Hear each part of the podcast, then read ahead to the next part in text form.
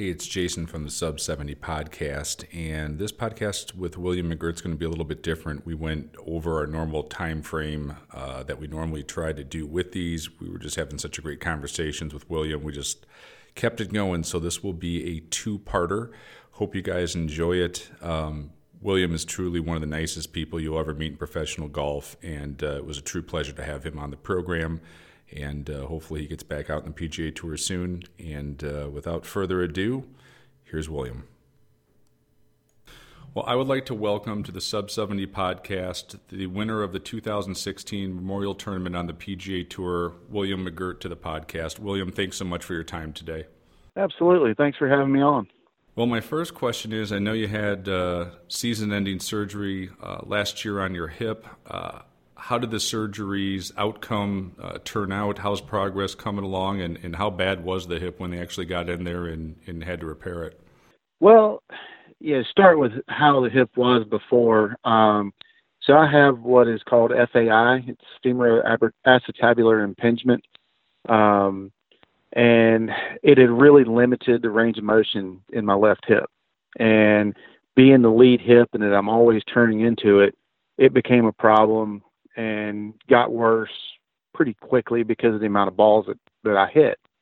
Um, Dr. Tom Byrd in Nashville, Tennessee, um, did the surgery, and uh, you know, all in all, things have gone very well so far. Um, I just started hitting balls again first of the year. Uh, feels great. Um, definitely a lot cleaner, smoother. Um, you know, no catching, no clicking and popping during the turns, um, which is something I haven't had for a year. Um, you know, it, it, right now it's easy to say everything went very well because it feels so good. Um, that being said, I'm only able to hit 50, 60 golf balls right now before it gets tired. Um, you know, when you don't when you don't use muscles for four months, they kind of start to t- deteriorate on you. And, um, you know, it's going to take me a while to build the strength back up in those. Um, you know, even, even with all the rehabbing that I've done, uh, a lot of riding the bike and, and on the elliptical and all the exercises to build the strength back up, you still got to build golf strength. And it's one thing to, to work a muscle out and try to build strength in it but when you're using it for the golf swing, it's totally different. And um, you know, having to build the strength up that way as well is going to take me a little bit of time. But you know, I'm I'm pretty pleased with how everything is. So the day before I had surgery, they checked all of my range of motion and stuff, and I had less than five degrees of internal rotation in my left leg, left hip, and uh, the PGA Tour average is around 40 degrees. So that's what I was fighting all last year. I couldn't turn into my left side, and you know, as a result of that, I just kind of fake a turn and throw my arms at it and hope that I timed it to, to square the club face up. And uh, it worked some weeks, it didn't work some weeks, but uh, hopefully after having this procedure done and and you know once I rebuild the the strength and then the endurance part back up, uh, I'll be able to play better than I than I have the last few years. So was it actually probably one hell of an accomplishment to finish where you did on the money list last year with literally a left hip not working. Like, what kind of grind was that just to sort of, like you said, piecemeal it together enough to be able to compete against, you know, other guys that are healthy? That had to be, uh, you know, difficult, stressful, the whole nine yards, right? Because it's got to be a very tough decision of saying, do I actually shut it down and do surgery versus trying to rehab? That had to be a, uh, an interesting year to say the least last year.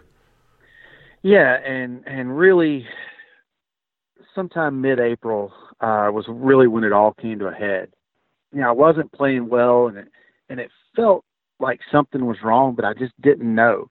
You know, I'd go out and I'd have, I might go for a week where it didn't hurt, and then I might have another week where it hurts every single day. And I got to the point to where I couldn't stay asleep at night. I wasn't getting good rest because every time I'd move, it would bother me and it would wake me up. And you know, it, a lot of things led to having surgery. And you know, San Antonio last year was was really where it started bothering me all the time. And I missed the cut there. The first day, yeah, I don't even remember what I shot. It was not good. And I could not move. You know, I had a great couple of days of practice, I was starting to hit it really well. Go out the first round, and I mean, I could not make a backswing, much less turn into my left side. And I started talking to my therapist, and I said, you know what? It's time to get this thing looked at. And he said, well, he said, I'm going to call somebody that I know at Nashville Hip and see if I can get you in to see Dr. Byrd. He said he's the best in the business. He actually developed the arthroscopic hip procedure. And uh, he said, I think that's who you need to go see. So that was Thursday night. He called him on Friday, and uh, they got me in Monday morning at 6:30.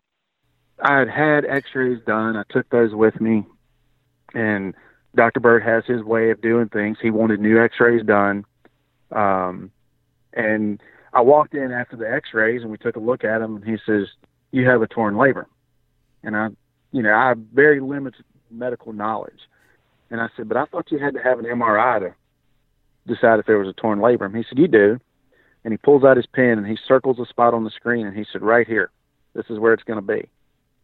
And I said, "Okay." He said, "Now." You're gonna go down the street and you're gonna get the MRI done. So I do. I bring the disc back. He pops it in the computer and he said, "What'd I tell you?" Right there, right dead in the middle of that circle. And I said, "Hmm, this guy knows what he's talking about."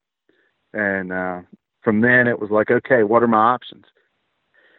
And you know, he said, look, he said the last thing I want to do is cut on somebody. He said you always run the risk of problems, complications, and not even coming back from it. And he said, if we can do it through rehab and exercises and stuff, we're going to try that first. And once he saw the MRI and the x ray, he said, You really don't have a choice.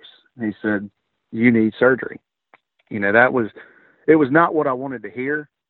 But at the same time, it was like, okay, if this guy's telling me this is what I need, then I need to start planning accordingly. And, um, you know, I thought about getting second opinions from some other doctors. And I thought about going to see Dr. Kelly in, in New York City at the Hospital for Special Surgery. And I mentioned that to Mike Voight, who heads up Dr. Byrd's physical therapy department. And he says, Well, he said, you can go if you want. He said, But I can tell you, uh, Dr. Kelly's already seen your stuff. He said, Dr. Byrd and Dr. Kelly talk a lot about their cases um, especially when they involve professional athletes, because they want to make sure that they're seeing everything, and you know they rely heavily on each other's opinions for stuff like that. And uh, so once I heard that, I mean there was there was no doubt in my mind that Dr. Byrd was going to do the surgery, and uh, you know it kind of started the plan when I should have surgery, what what I should expect, and all this stuff. And you know, I thought about having surgery in the middle of the year last year to give me the maximum amount of time to come back. You know, I was going to end up losing the rest of my exemption for that year, and I'm already losing my exemption into all the invitationals and stuff that I had remaining from my win at Memorial this year. But I knew that you know that was really kind of secondary at that point. If I wanted to continue playing, I needed to have this done. So, in the best case scenario, when do you see yourself back at the P- on the PGA Tour? You know, 100% ready to go. Well, the way the PGA Tour does this, I get five rehab starts on the web.com tour. And I'm hoping to take some of those in the summer. You know, when I'm not sure because I don't know how long it's going to take me to get back to full golf strength. You know, there's there's a huge difference between being able to hit balls and being able to play golf. And then there's an even bigger difference between playing golf and playing tournament golf. And when I feel like I'm back in tournament shape, then I'll start taking some of my uh, rehab starts on the web tour. And, you know, hopefully shortly after that, I'll be able to get back to the PGA tour. Web starts don't go against your major medical then for your events you have to, to no. okay so that's perfect that's actually no. great to go out there and just kind of see what you got right i didn't know they did that that actually it makes common sense i suppose yeah i mean it's it's a great way to kind of kind of see where you are without losing your starts on the PGA Tour. Because you know, if you didn't have that avenue, like I'll have 27 events when I start back playing on the PGA Tour to make what uh, number 125 on the FedEx Cup list this year makes. So points wise, you know, I'm not really looking at whenever I come back. I have to make what number 125 makes this year to fulfill my major medical exemption. Um, you know, whether that's you know next season or the following season, I think I have three years um, that I can be out. I don't want to be out that long. I mean, I'm start, you know after starting to hit balls again the last couple of weeks, I'm kind of chomping at the bit, but I know that I'm nowhere close. Um, but you know, it, it's great to have that avenue because if I didn't, you know, I could go back out there and play two or three tournaments and go, wow, you know what? I'm nowhere close to to being in golf shape again, and I've lost three starts. Right. Um, exactly. So that that's one thing the tour does great for us. And it's good for the web.com, right? You got a PGA Tour exempt player out in the event. It, it, it brings some star power to that, you know, uh, tournament as well. So I can see where it works on, on both sides with this. So uh, since you have been out for a while, what have you, you know, what have you been doing with your downtime? I'm assuming spend some time with the family, but is there any other hobbies you kind of got to do a little bit with your time off? And, and at some level, has that downtime been uh, nice for as busy as you guys are throughout the year? Well, it's it's been great to be home and spend time with my wife and kids. Um, I have a three year old and a six year old, and um, you know, had I been playing this year, I would have probably missed some some milestones. Um, you know, while I was home, my six year old learned how to ride a bike without training wheels. Um, I was home to to help teach him how to do that. He, I watched him lose his first two teeth. You know, which doesn't sound like a lot, but to them, it's a huge milestone. And it's something that you'll never forget as a parent.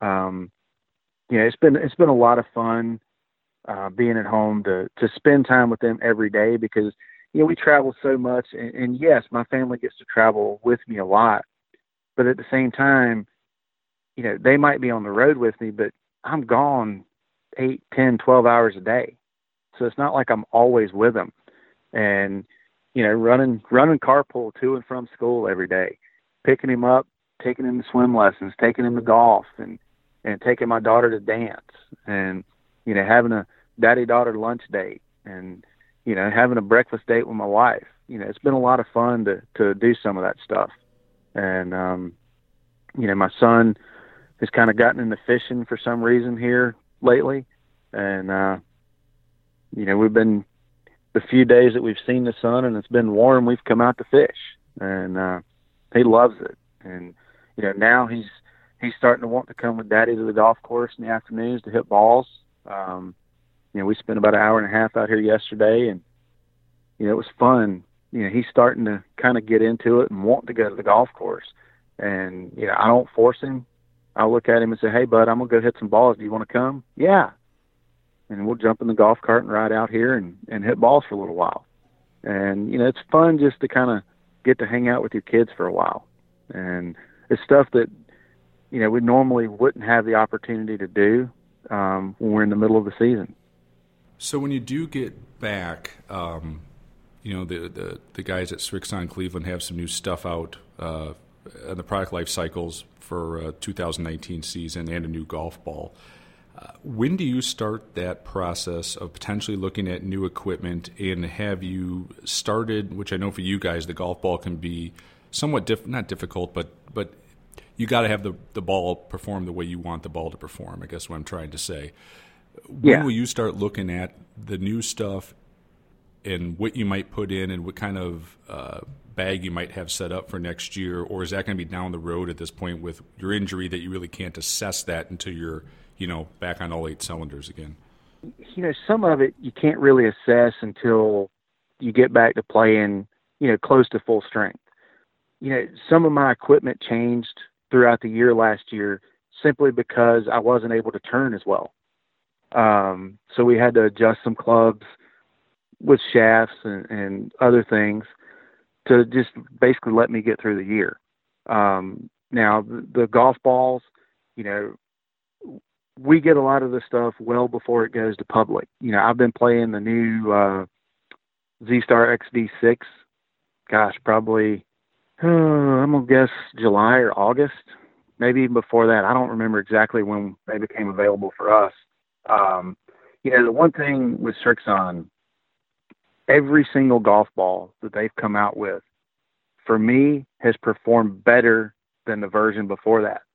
And, you know, they kind of know when something comes out, if I test it in the prototype stage and I love it then, that when it comes out, I want it ASAP. And I'm not a guy that likes to change a bunch, but you know, when they come out with a new ball that I've tested, you know, th- throughout the prototype process, and I tell them I like it, they know that as soon as that thing becomes available, they better not hide it from me, um, because I'm gonna walk in and ask, "Hey, when's it out? When's it out? I want it now." You know, the driver. Um, I was one of the first ones to put the new driver in play last summer. The fairway woods came out. They were available to us at Greensboro. I put the three wood in I hit it on Tuesday, stuck it in the bag on Wednesday. I'm like, let's go. Um, the new irons came out when we were in Kentucky last summer. I had them built on Monday, and normally, normally I would take a week or two of playing with them and practicing with them a bunch to stick them in play. Rob built them for me Monday morning, and I took the old ones and had him ship them home Tuesday morning. But you know, I fell in love with them right then and there. Um, but you know, some of that stuff, shaft wise, uh, could change once I'm able to get back to full strength because you know I may be stronger. Uh, my golf swing is definitely going to change. Hopefully, uh, shallow out everything a little bit. So we may have to to tweak some shafts and tweak lofts and lies. But you know, I kind of know what I like, and and I can kind of walk in and grab stuff out of the drawer in the trailer and say, hey, this is this is me right here. Go ahead and build them up.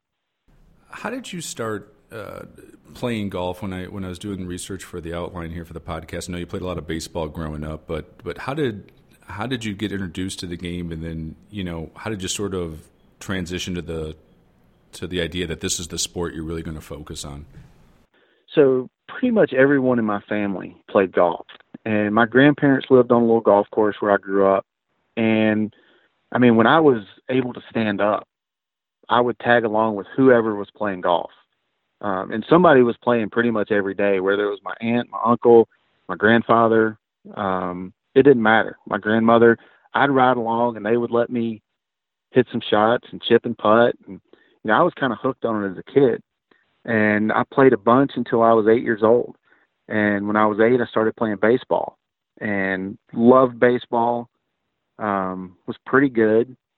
And I didn't play golf again until my 15th birthday and I went out with my grandfather and had not touched a golf club in eight, in seven or eight years, and shot 83 the first round back, and was kind of hooked again. And I continued to play baseball right up until I graduated from high school. But I realized real quick that there were no grossly undersized, slow catchers in the major leagues that hit for average. and uh, I kind of gave up on baseball. And, you know, I was really hooked on golf at the time and uh, you know, I went from shooting in the 80s to the 70s and the mid 70s within probably six months, and it took me about a year or so, maybe a year and a half to to break par for the first time. And you know, I just started and kept practicing and working on different stuff, and um, you know, it was it was always kind of a dream to play on the PGA Tour. And you know, when it came time to go to college, you know, I had a few colleges that were interested in me, but nowhere that was a golf quote unquote powerhouse. But the great thing with golf is it's just you. And on the PGA Tour, it's just you and a caddy. You know, you get out of it what you put into it. And, you know, I've never been afraid of hard work. You know, am I the most naturally talented guy on the PGA Tour? Nah, I'm probably in the bottom five. But when it comes to, to hard work, you know, I, there aren't many guys that are going to outwork me. It's just something I've always seen as a challenge, and I love it when sometimes somebody tells me I can't do something. That's just more fuel to make me want to do it that much more. You know, and, and I love. I think the one thing I love about golf is there's no such thing as perfect, and no matter how well you played yesterday, you got to go out and prove yourself again the next day. And I love the practice aspect of it. I mean, I play maybe a half a dozen rounds a year that aren't a tournament or a practice round or a pro am or something related to that. You know, whether it's corporate golf or something like that. Um, at our home club here in Spartanburg, I played two rounds last year. I played once early in the year for a uh, uh, round that we had auctioned off for charity, and then my son and I played in the father son on Father's Day. Um, you know, I come out here a bunch and practice, but you know, I just don't play golf to for the sake of playing golf. It's just not something that gets me going. Um, but if you hand me a scorecard, a rule sheet, and a pencil, and a hole location sheet, it's time to go. Hey everyone, some feedback we've been getting at Sub 70 Golf is to get a demo program uh, up and running, which hopefully the next couple weeks we will have it open. So, all the clubs that you see online with our factory direct pricing for basically a $20 fee, you'll be able to test them for a couple weeks, get some feedback, let us know what you're thinking, and then from that we could hand build your golf clubs exactly to your specification here in Sycamore, Illinois expectations redefined. Uh, we hope we certainly bring that to our customer base. And thanks again for listening to the podcast. And then after college, you know, you, you decide to turn pro, and it's not a straight path, you know, right to the PGA Tour. Lots of uh, events on the mini tour, and and looking back, um, how did that time in the game as a young professional sort of shape your career and and, and make you the player that you are today? In other words, did that grind and that, um, you know, sometimes a hardship out there to, to kind of get notching up each level to sort of help uh, solidify that you had the ability and you could keep going up each notch to sort of get there? I mean, looking back to that, was it sort of invaluable to have that experience? For sure. But see, I also didn't turn pro straight out of college like most guys do. Um, I graduated in 2001 and got married in 2004, and my dad and I ran junior golf tournaments uh, throughout the school year, and I worked with him for a couple of years. And I'd never, you know, coming out of college, I'd never really done anything that would justify saying, "Hey, you know, you got a chance to play this game for a living." Um, but in 2003, I won the North Carolina Amateur and the Cardinal Amateur, and played, you know, pretty well. It made match play at the USAM, and uh, I thought, you know, if there's ever a time, now's kind of the time. And by the time I made that decision, it was too late to go to Q school that year. All the mini tours were done. So I played a couple of amateur tournaments again in 04 and we were married late or Memorial Day weekend of 05, went on our honeymoon and I played my first first professional event the week after we got back from our honeymoon. Um and then, you know, I didn't I didn't even get a web tour card until 2010. I finally made the finals of Q School in 2009. You know, all those years on the mini tours, grinding away, you know, putting putting a thousand to fifteen hundred dollars into the pot every week, knowing that only, you know, 75, 80 percent of that's actually going into the purse. You know, you realize real quick that you got to buckle down and and play hard if you want to even make your money back. And you know, it's it's basically legalized gambling, but you know, it, it's tournament experience. It gets you ready, and you know, you learn real quick. You got to figure out where your strengths and weaknesses are, and how you can turn all your weaknesses into strengths. As you were kind of going up that ladder and um, you know making out to let's say the web.com tour, looking back, what in your golf game got better for you to be able to compete at the, the, the, higher levels? Was it mental? Was it physical? Was the golf swing actually just getting better? You know, what was the attributes that you had that kind of, you know, led you on that ascension upward? Well, I think it was a combination of, of everything. You know, definitely my short game got better. I started to become a little bit better putter each year. You know, I could make you a great argument that I was a much better ball striker when I played the mini tours if I hit the ball as well now as I did when I played mini tours, I'd be a lot better. Um, I don't think I hit it near as well now, but my short game is a thousand times better. Um, I think that's what held me back those early years at the final or the second stage of tour school was that, you know, we were playing golf courses that were a little tougher than what I was used to playing on. And definitely some different conditions. Um, you know, with it being in the fall, golf courses are going into dormancy and you haven't played on that all year. So it was a little different, but you know, I learned, you know, I, I had a lot more shots that I needed to learn how to hit. And, you know, the mental side of it, you know, I, I can still be somewhat of a hothead, but early in my career, wow, I look back at it and go, whew, I was a major hothead. You know, I'd make a bogey and it would it would hang with me for three or four or five holes. Whereas now you kind of shrug it off because you can get on the bogey train real quick on the PGA Tour. The golf courses are so difficult. You can't let that stuff linger with you. And, you know, I think everything in my game just steadily improved. And I think that's what led to, to me getting to where I am now. And that, I think a lot of that goes with the amount of work that I put into it because, you know, when, when I was playing mini tours, my wife was still working. She would leave for work at 7:30 in the morning and I'd go to the golf course. She'd get home at 5 or 5:30 and I'd come home about 5 or 5:30. So I spent a bunch of time working and trying to turn weaknesses into strengths. When you get out on the PGA Tour for that first year, what what kind of learning curve is that? I mean, I, I know from talking to a bunch of the guys, you're kind of behind the eight ball a little bit because you have not played the courses. Let's assume most of the other guys have. how is that first year to get adjusted?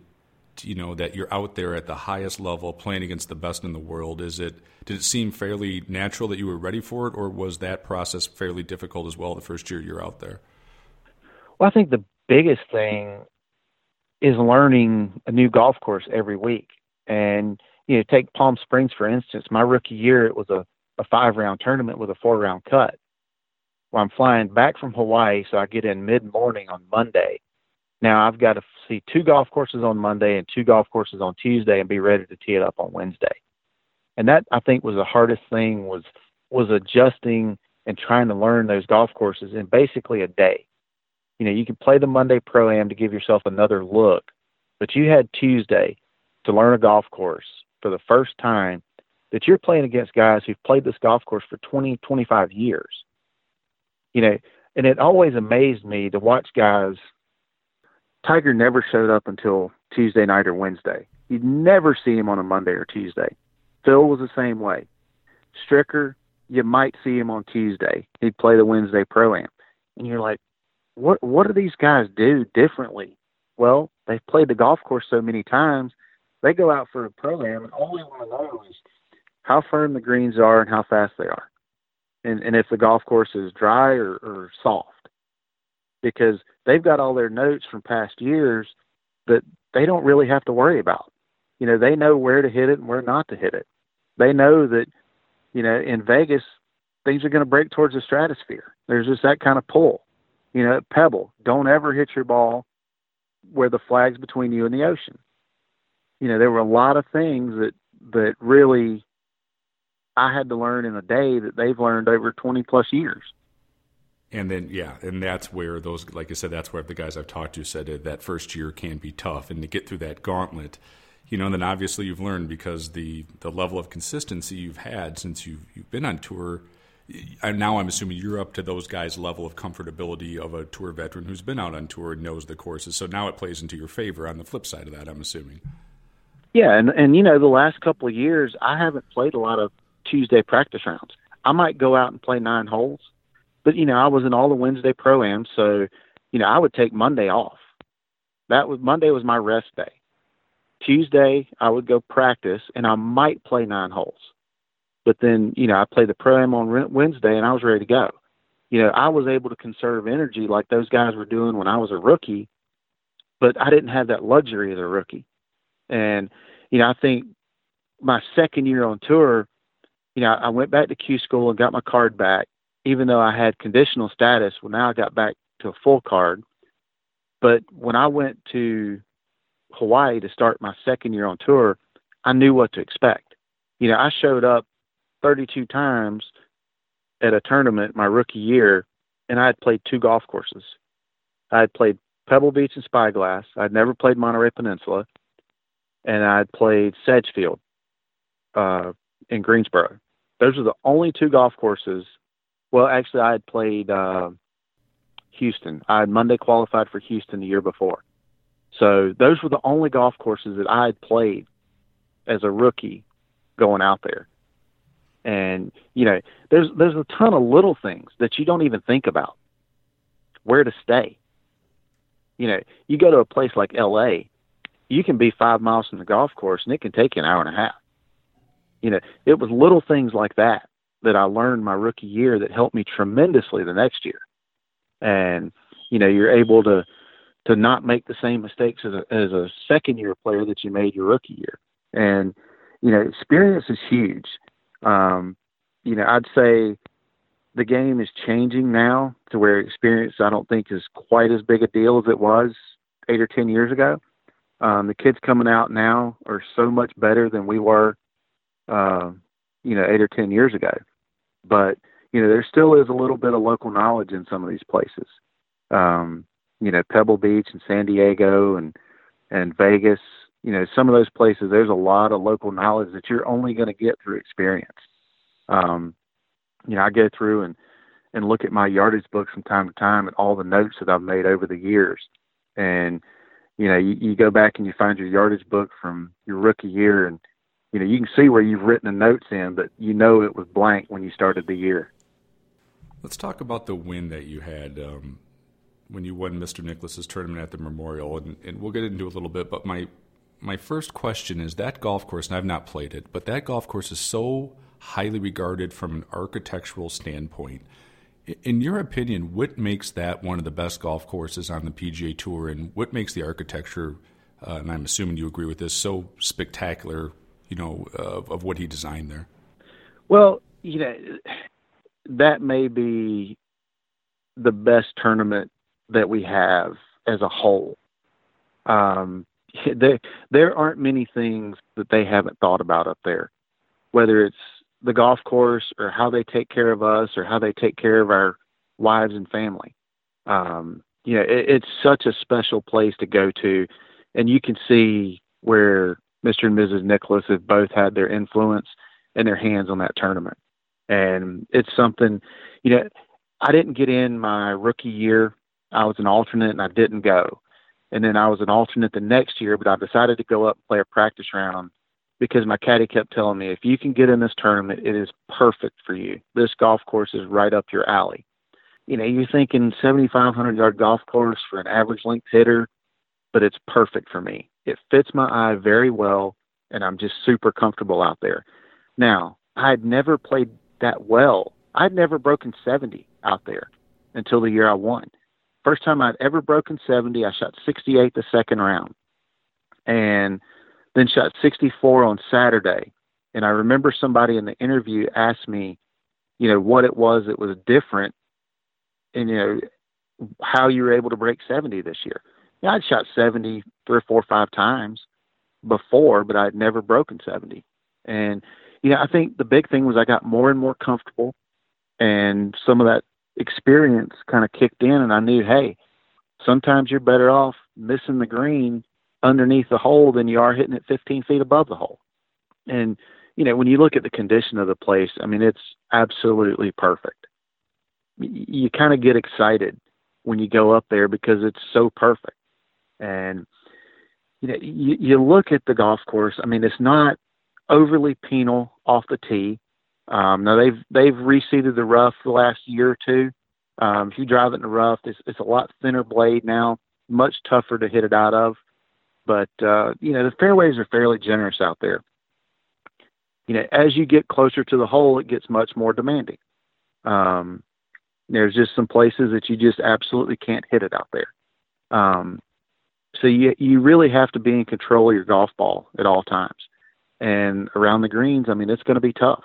And um, you know, it's, it's just a place that I'm very comfortable at. It fits my eye very well, and it's more of a an old school design versus some of the newer stuff. Even though Muirfield's not what is probably 40 years old, um, I would consider it more of a an older design than some of the newer stuff. Um, and I love older golf courses. They're kind of right in front of you. You know, you know how you need to play the hole. There's no hidden tricks, no gimmicks to it, and that's something that I just love.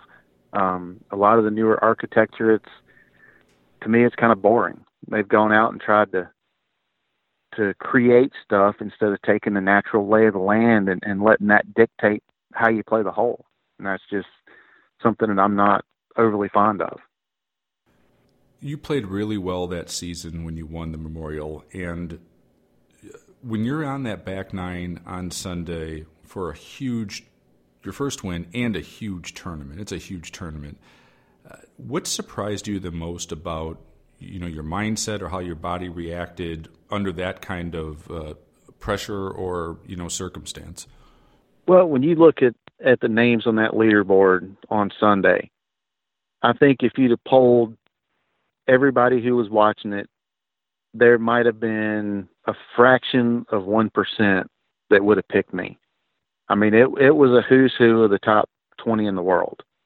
Um, but I had been playing well all year, and I had had a, t- a couple of chances to win. Had a chance to win in Jackson back in the fall in 2015, and uh, and to this day I still don't know how the putt missed on 18.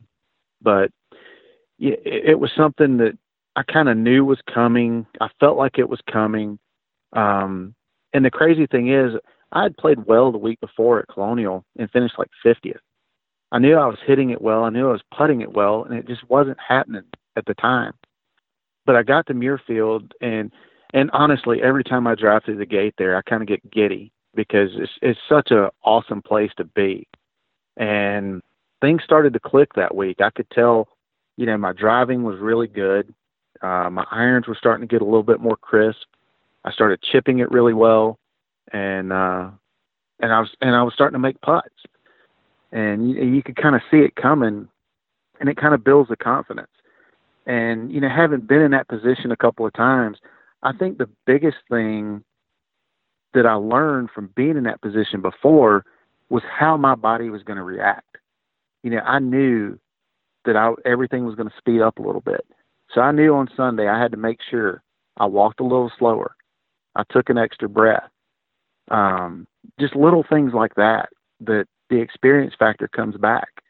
And, um, you know, hey, I believed in what I was doing. And trust me, nobody was any happier to see that it was going to be windy and there were going to be storms that rolled in that day than me. I knew if it turned into a shootout, I didn't like my chances. But I knew if it played tough and pars were good scores, that I'd be okay. And, you know, I hung around all day. And I think I was one of two or three players that day that didn't make a bogey. And, you know, I remember in the press conference afterwards, um, sitting beside Mr. Nicklaus, and, and he was talking and he said, Look, he said, everybody else beat themselves with bogeys. He said, he didn't make a bogey in 20 holes. he said, that's how you win a golf tournament. He said, yeah, he didn't make six, seven birdies. He said, but he didn't make any bogeys. He didn't give anybody a chance. You know, he didn't leave the door open for anybody to sneak in there and take it. And, you know, for somebody like that to to notice what was going on, and I think I think some of the conversations I had with him that day after the round kind of springboarded me the rest of the year to keep playing well. When you have that moment after all that work and all that time, and, and you get a trophy from Jack Nicklaus, what is that feeling like? And, and because you had been knocking at the door, is it elation or is it a partially relief to that? You know, you've you've gotten it done. What's the, the sort of emotions like when you get handed that trophy for winning the Memorial Tournament? Well, it's it's definitely a combination of both. Um, you know, I'll I'll never forget the bear hug with my caddy Brandon afterwards. Yeah, I make the putt. I walk over to him. We just have a big bear hug, and he says, "We did it. We finally did it." You know, we both knew it was coming, but we finally did it. And you know, for him, he lives in Latrobe, Pennsylvania. Um, his wife's an Ohio State grad. She came over that morning. You know, it, it was it was a great moment to share with everybody. And you know, you're super excited that you finally won. You, you you've won on the PGA Tour, probably the hardest place in the world to win. And you know, it just happens that arguably the greatest golfer of all times is a tournament host, and he's the one handing you the trophy. Just makes it that much sweeter. Um, and and some of the things that he said and some of the conversations we've had since, you know, it, it's been a huge boost for me confidence wise that, hey, you know what? I might not be the most naturally talented guy out here, but this guy believes that I can win again. And uh, I'll never forget the conversation we had uh, Tuesday afternoon at Augusta in 2017. He was going in for the champions dinner, and and my family and I happened to be out in front taking a few pictures. And he jumps off the golf cart to, to walk over and speak to us, and and he said, "Hey, if you can win at my place, you can win here." You know, I, I played really well the first couple of days, and some really tough conditions, and you know, I, I kind of kept thinking back to what he said. You know, hey, those golf courses are very, very similar. You know, a lot of his design at Muirfield Village, he incorporated a lot of things from Augusta because he loves Augusta so much. And you know, there's a lot of similarities in the two golf courses. Even though they're they're very different designs, there's a lot of similarities where you don't necessarily have to hit the ball at the hole to get it close. But now you take your target, you've got a very small target to hit it to, to get it to to contour the green to move the ball towards the hole. Now the penalty is if you miss that spot, you're going to have an awfully hard two putt or up and down. You know, it, it, a lot of that stuff that happened and the conversations that I had with him, you know, it really kind of propelled me the rest of the year and into 2017 to to play well. And uh, you know, I, I think a lot of that I'll be able to look back on and and lean on heavily when I when I do get back to competitive golf. Um, once I'm able to get this hip going again.